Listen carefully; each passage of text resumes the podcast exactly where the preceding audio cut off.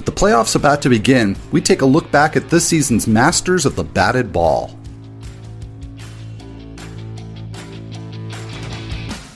Like death and taxes, Dodgers get a Dodger. I have not had uh, three cold Uh, brews yet. It works great in a fantasy league. I'm just glad I am not at the dentist. Fantasy Baseball in 15 on The Athletic.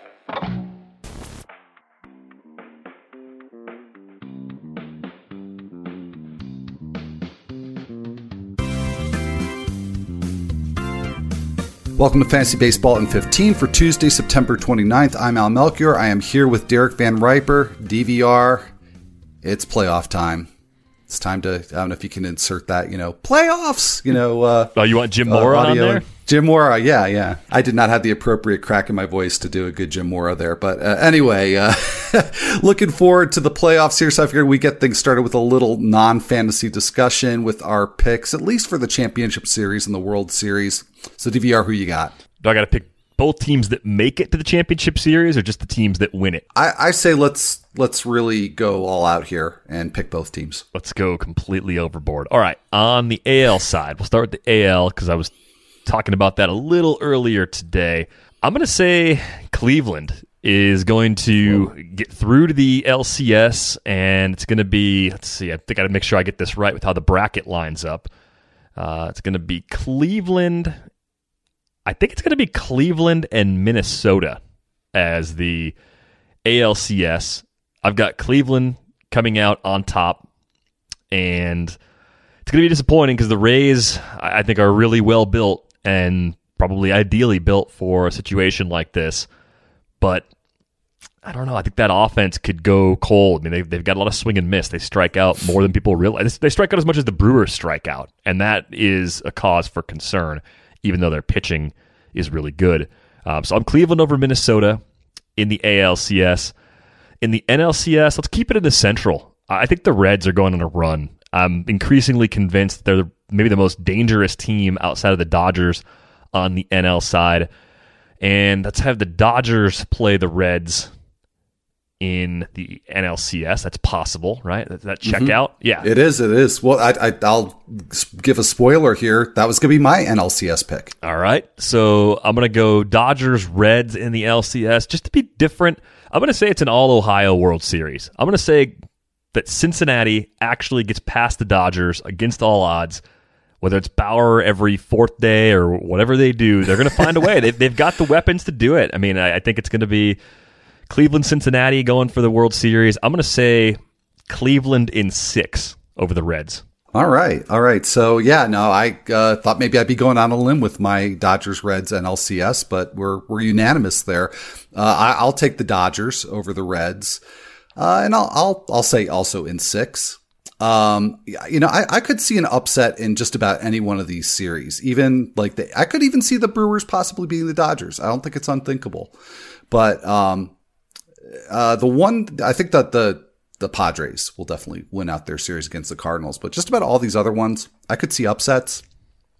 Uh, I th- and also I going to the American League. I think whoever wins this A's White Sox wild card series goes to the World Series. Really?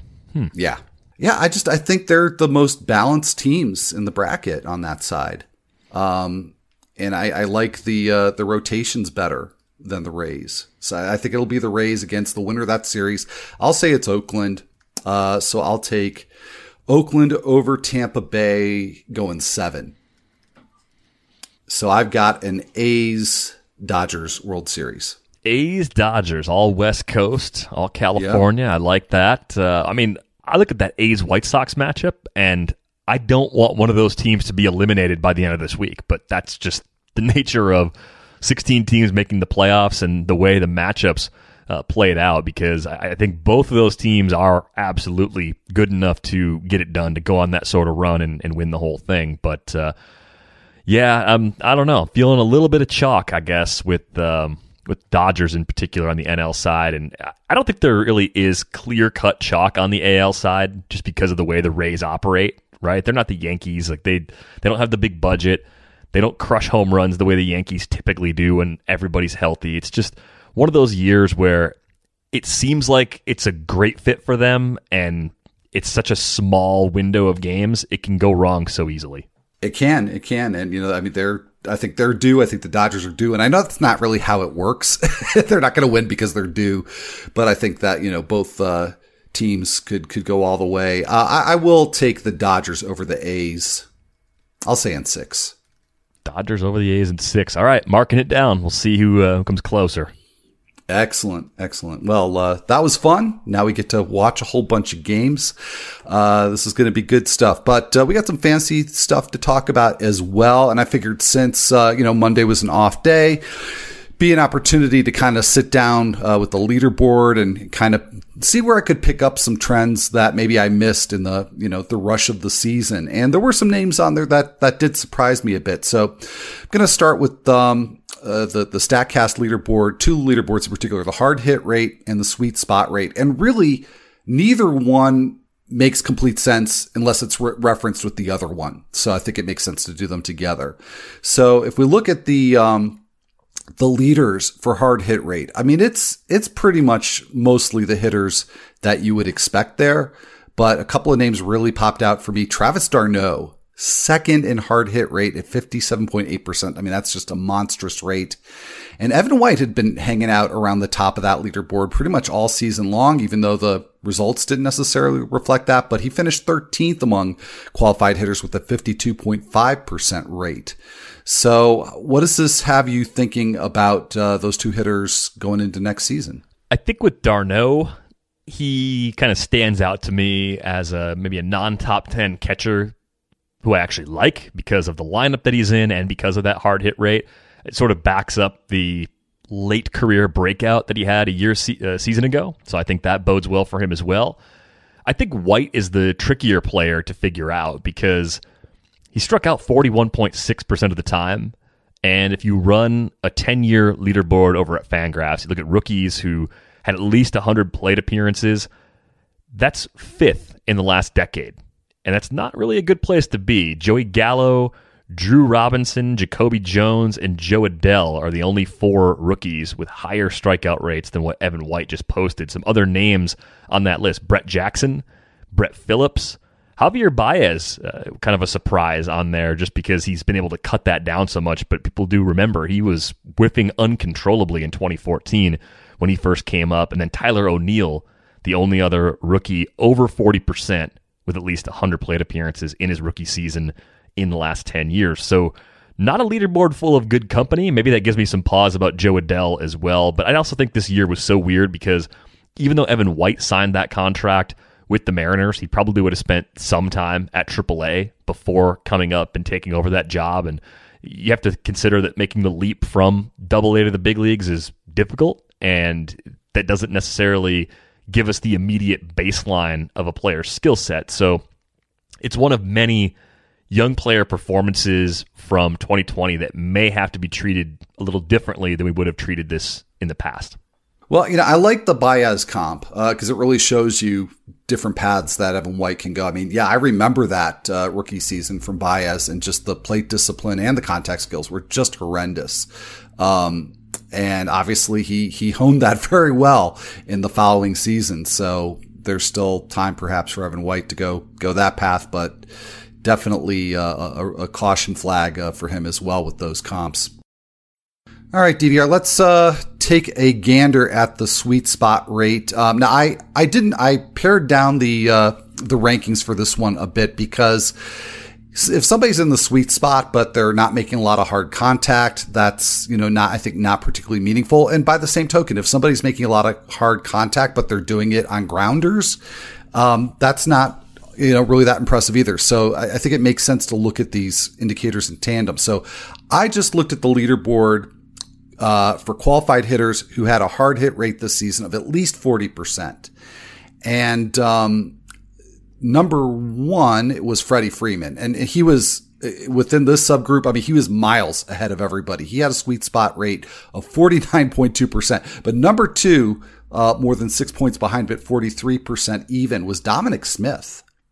Uh, so, I mean, I know we had, we knew he had a good season. I, I didn't realize he was making contact of, of such great quality so consistently. Travis d'Arnaud shows up again at number four in these rankings, followed by Jason Heyward at number five. And the most shocking name to me in the top 10, Leody Taveras, 41.6% sweet spot rate and that hard hit rate up over 40%. So Dominic Smith, d'Arnaud again, Heyward, Taveras. Um, what, what grabs your attention here? I think Dominic Smith really pops for me because if he has a position to call his own in the everyday lineup, he's probably going to be underdrafted at least in the early part of draft season. If you kind of Frankenstein together the 2019 and 2020 numbers, you get about 400 plate appearances with 21 home runs, an average right around 300, a good walk rate, a pretty reasonable strikeout rate. And he's one of those guys that has a decent approach. It's not all pull side. He pulled the ball a little more this year than he did last year, but I think he has a an all fields approach that he can fall back on. And the, the question is, if he keeps adding power, will he lose that ability and lose some of that that batting average potential? But I think Dominic Smith is for real, Al, and I think the leaderboard you found just helps to support that argument. Uh, but I think Leody Taveras is the other really interesting name that you mentioned because his speed and his defense were the carrying tools for him to this point in the minor leagues, and he's been young for the level everywhere he's played. He just turned 22 a few weeks ago and debuted just prior to that.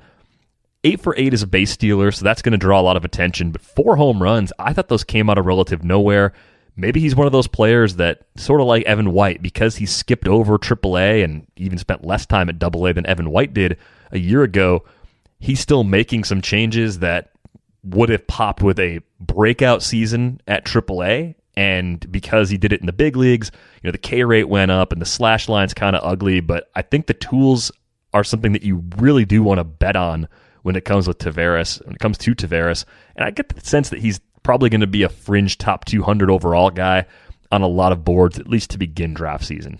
So, uh, as you defend your Tout Wars uh, 15 team mixed uh, league title next year, where would you be uh, looking to to target him?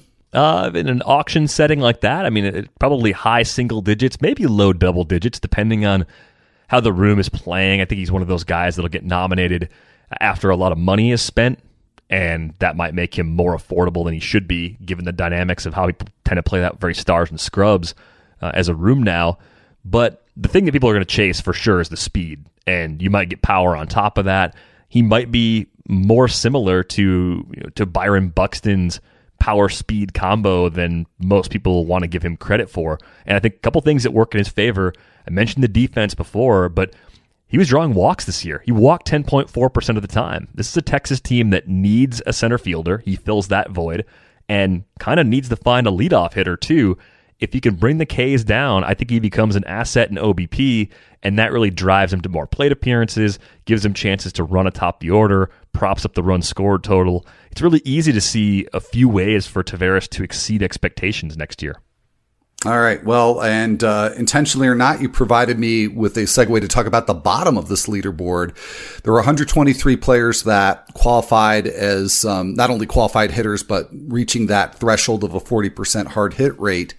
And two spots from that bottom 123rd spot was Byron Buxton. And the bottom three, I mean, all players you wouldn't have expected to see there, uh, you know, maybe two, three months ago. Byron Buxton, Javier Baez, who we also talked about, and Josh Bell. So of the players making hard contact, these were the three who were least consistently hitting in the sweet spot.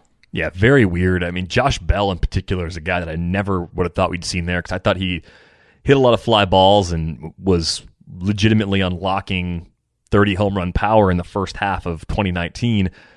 Maybe this sweet spot rate helps to explain why Byron Buxton's power this year is a fluke. I mean, 13 home runs from him in 135 plate appearances. I like Byron Buxton as much as anybody, and never in my wildest dreams would I have said he's going to hit a home run every 10 plate appearances this year. Why would anybody say that or think that? There's no compelling reason to believe that. Uh, but he was hitting the ball harder in 2019, brought the average exit velocity up yet again here in 2020. Uh, it almost looks like an approach that's gone too far. You know, like he's, he's hitting the ball in the air a little too often, needs to try and hit more line drives in the long run to be more sustainable as a hitter. But there's still a lot of good underlying things that Buxton's been doing, even though that sweet spot is very disappointing. Yeah, and maybe related to that, he swung it out of zone pitches more than half of the time, which is unreal. Uh, I mean, a rate of 40% is pretty uh, unreal, and he was above 51%. And uh, in related news, he walked twice this season. So another trend that uh, is is definitely very extreme for Byron Buxton.